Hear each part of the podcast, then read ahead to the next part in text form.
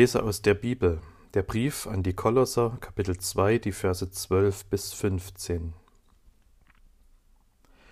Mit Christus seid ihr begraben worden in der Taufe. Mit ihm seid ihr auch auferweckt durch den Glauben aus der Kraft Gottes, der ihn auferweckt hat von den Toten. Und Gott hat euch mit ihm lebendig gemacht, die ihr tot wart in den Sünden und in der Unbeschnittenheit eures Fleisches, und hat uns vergeben alle Sünden. Er hat den Schuldbrief getilgt, der mit seinen Forderungen gegen uns war, und hat ihn aufgehoben und an das Kreuz geheftet. Er hat die Mächte und Gewalten ihrer Macht entkleidet und sie öffentlich zur Schau gestellt und über sie triumphiert in Christus.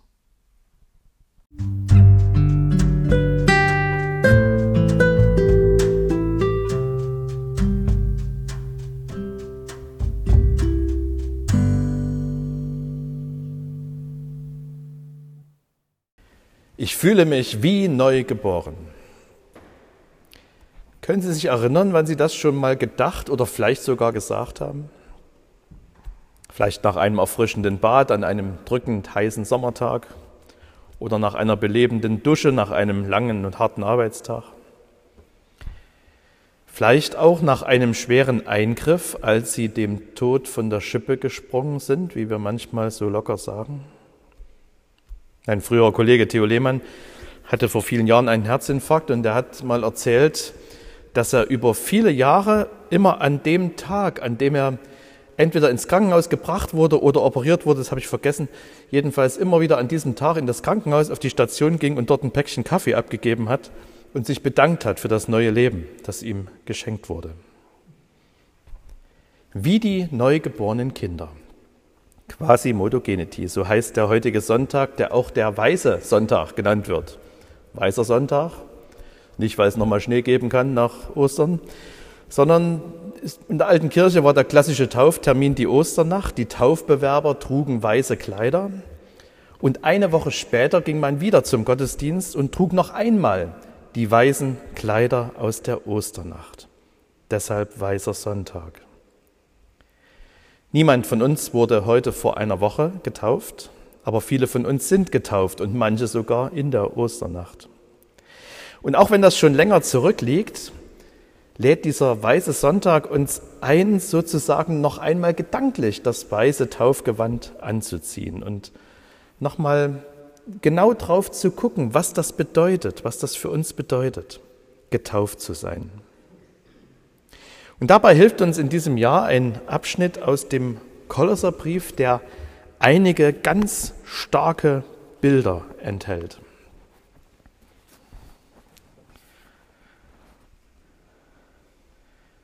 Mit Christus seid ihr begraben worden in der Taufe.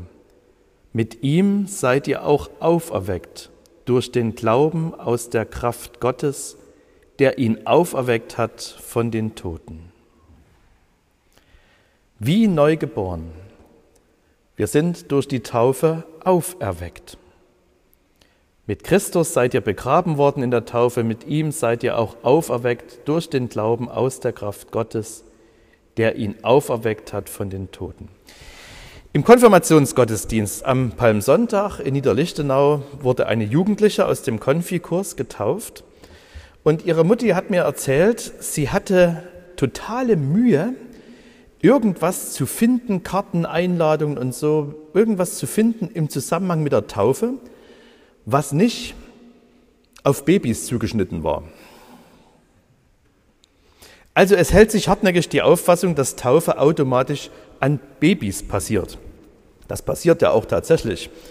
Aber es ist bei uns ja gar nicht so selten, dass es auch später im Leben passiert, bei größeren Kindern oder bei Jugendlichen oder bei Erwachsenen. Tatsächlich geht es bei der Taufe um neues Leben, aber eben in einem anderen Sinn als der Geburt eines Babys. Im Taufgespräch lese ich, lese ich mit den Eltern immer Verse aus dem sechsten Kapitel des Römerbriefs. Da beschreibt der Apostel Paulus mit ganz ähnlichen Worten wie hier im Kolosserbrief, was bei einer Taufe geschieht. Wir sterben mit Jesus, wir werden mit ihm begraben, wir werden mit ihm zu neuem Leben auferweckt. Wer getauft wird, erlebt sozusagen Karfreitag, Kar-Samstag und Ostern im Zeitraffer. Wir bekennen ja im Glaubensbekenntnis von Jesus, er ist gestorben, er ist begraben, er ist auferstanden. Und das passiert in der Taufe mit dem Menschen, der die Taufe empfängt. Als die Briefe des Neuen Testaments geschrieben wurden, gab es noch keine Kirchengebäude. Und deshalb gab es auch noch keine Taufstellen in Kirchengebäuden. Man traf sich zum Gottesdienst in Wohnhäusern und man taufte an Gewässern durch Untertauchen. Und da ist das ganz sinnfällig vor Augen. Ne? Man untergetaucht wird im Wasser, man stirbt mit Jesus, man ist einen Moment unter Wasser, man ist sozusagen mit ihm begraben und kurz bevor die ersten Luftblasen kommen, wird man aus dem Wasser wieder rausgeholt und ist mit ihm auferstanden. Was mit Jesus zwischen Karfreitag 15 Uhr und Ostersonntag Sonnenaufgang passiert ist, passiert auch mit mir in der Taufe. Wie Jesus in der Osternacht zu einem neuen Leben auferweckt wurde, so werden wir in der Taufe zu einem neuen Leben auferweckt, zu einem Leben mit Ewigkeitscharakter, zu einem Leben, das uns der Tod nicht mehr nehmen kann. Das ist es, was in der Taufe passiert. Wir sollten nicht zu klein von der Taufe denken. Und wenn wir bei Auferweckung von den Toten nur an etwas denken, was später irgendwann mal kommt, dann haben wir etwas nicht ganz verstanden. Die erste Auferweckung, in einem Liedtext war vorhin davon die Rede, die haben wir sozusagen schon hinter uns.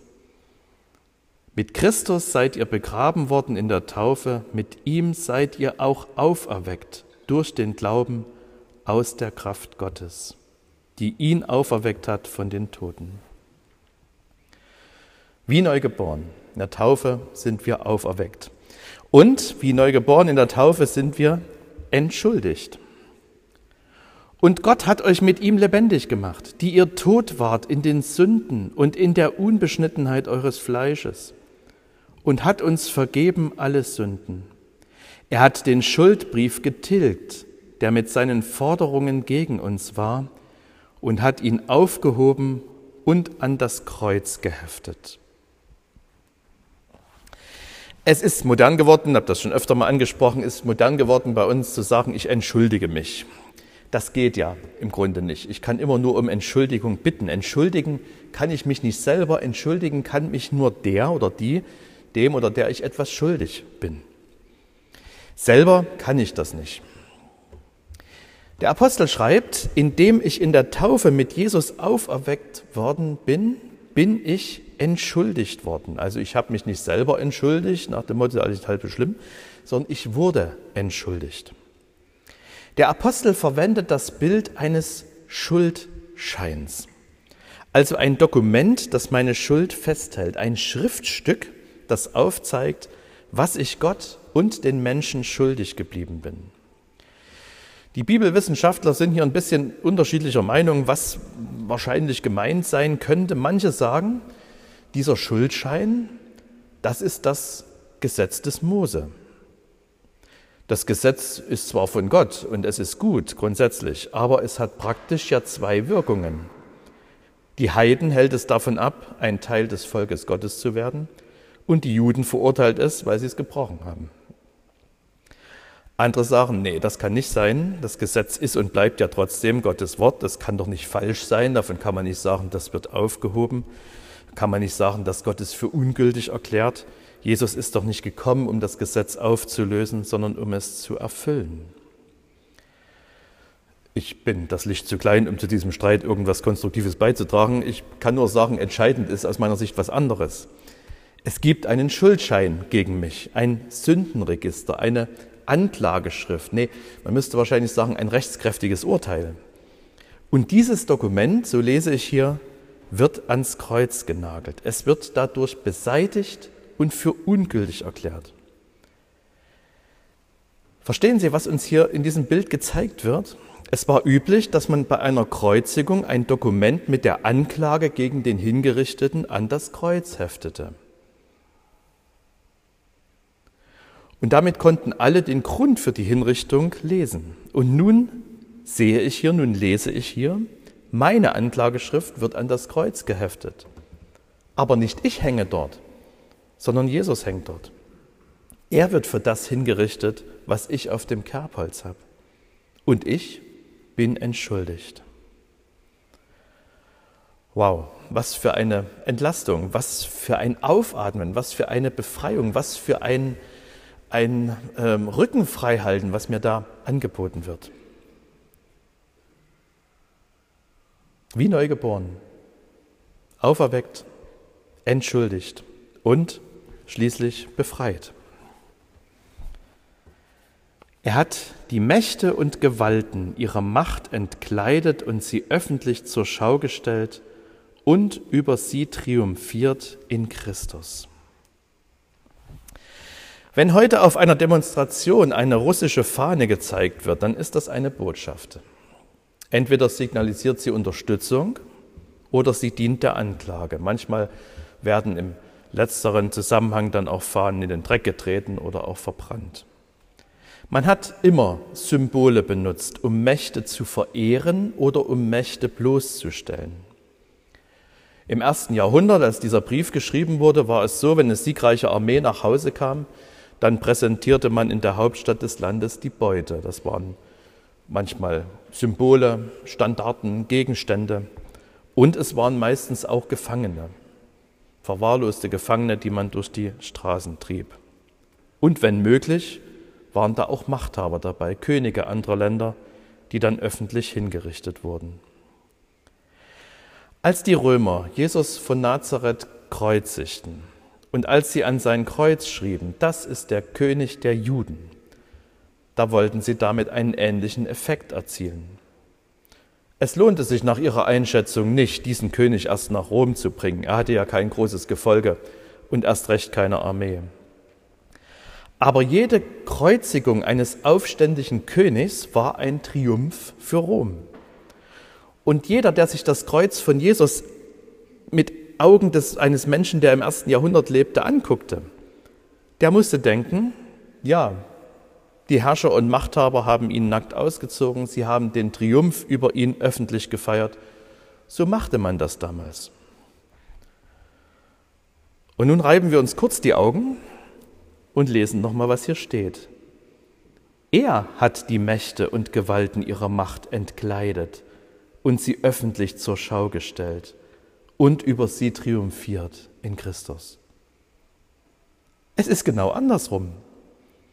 Das, was vor der Welt schwach erscheint, hat Gott stark gemacht. Und das, was wir als Mächte und Gewalten und Autoritäten kennenlernen, ist von Gott entwaffnet und zur Schau gestellt.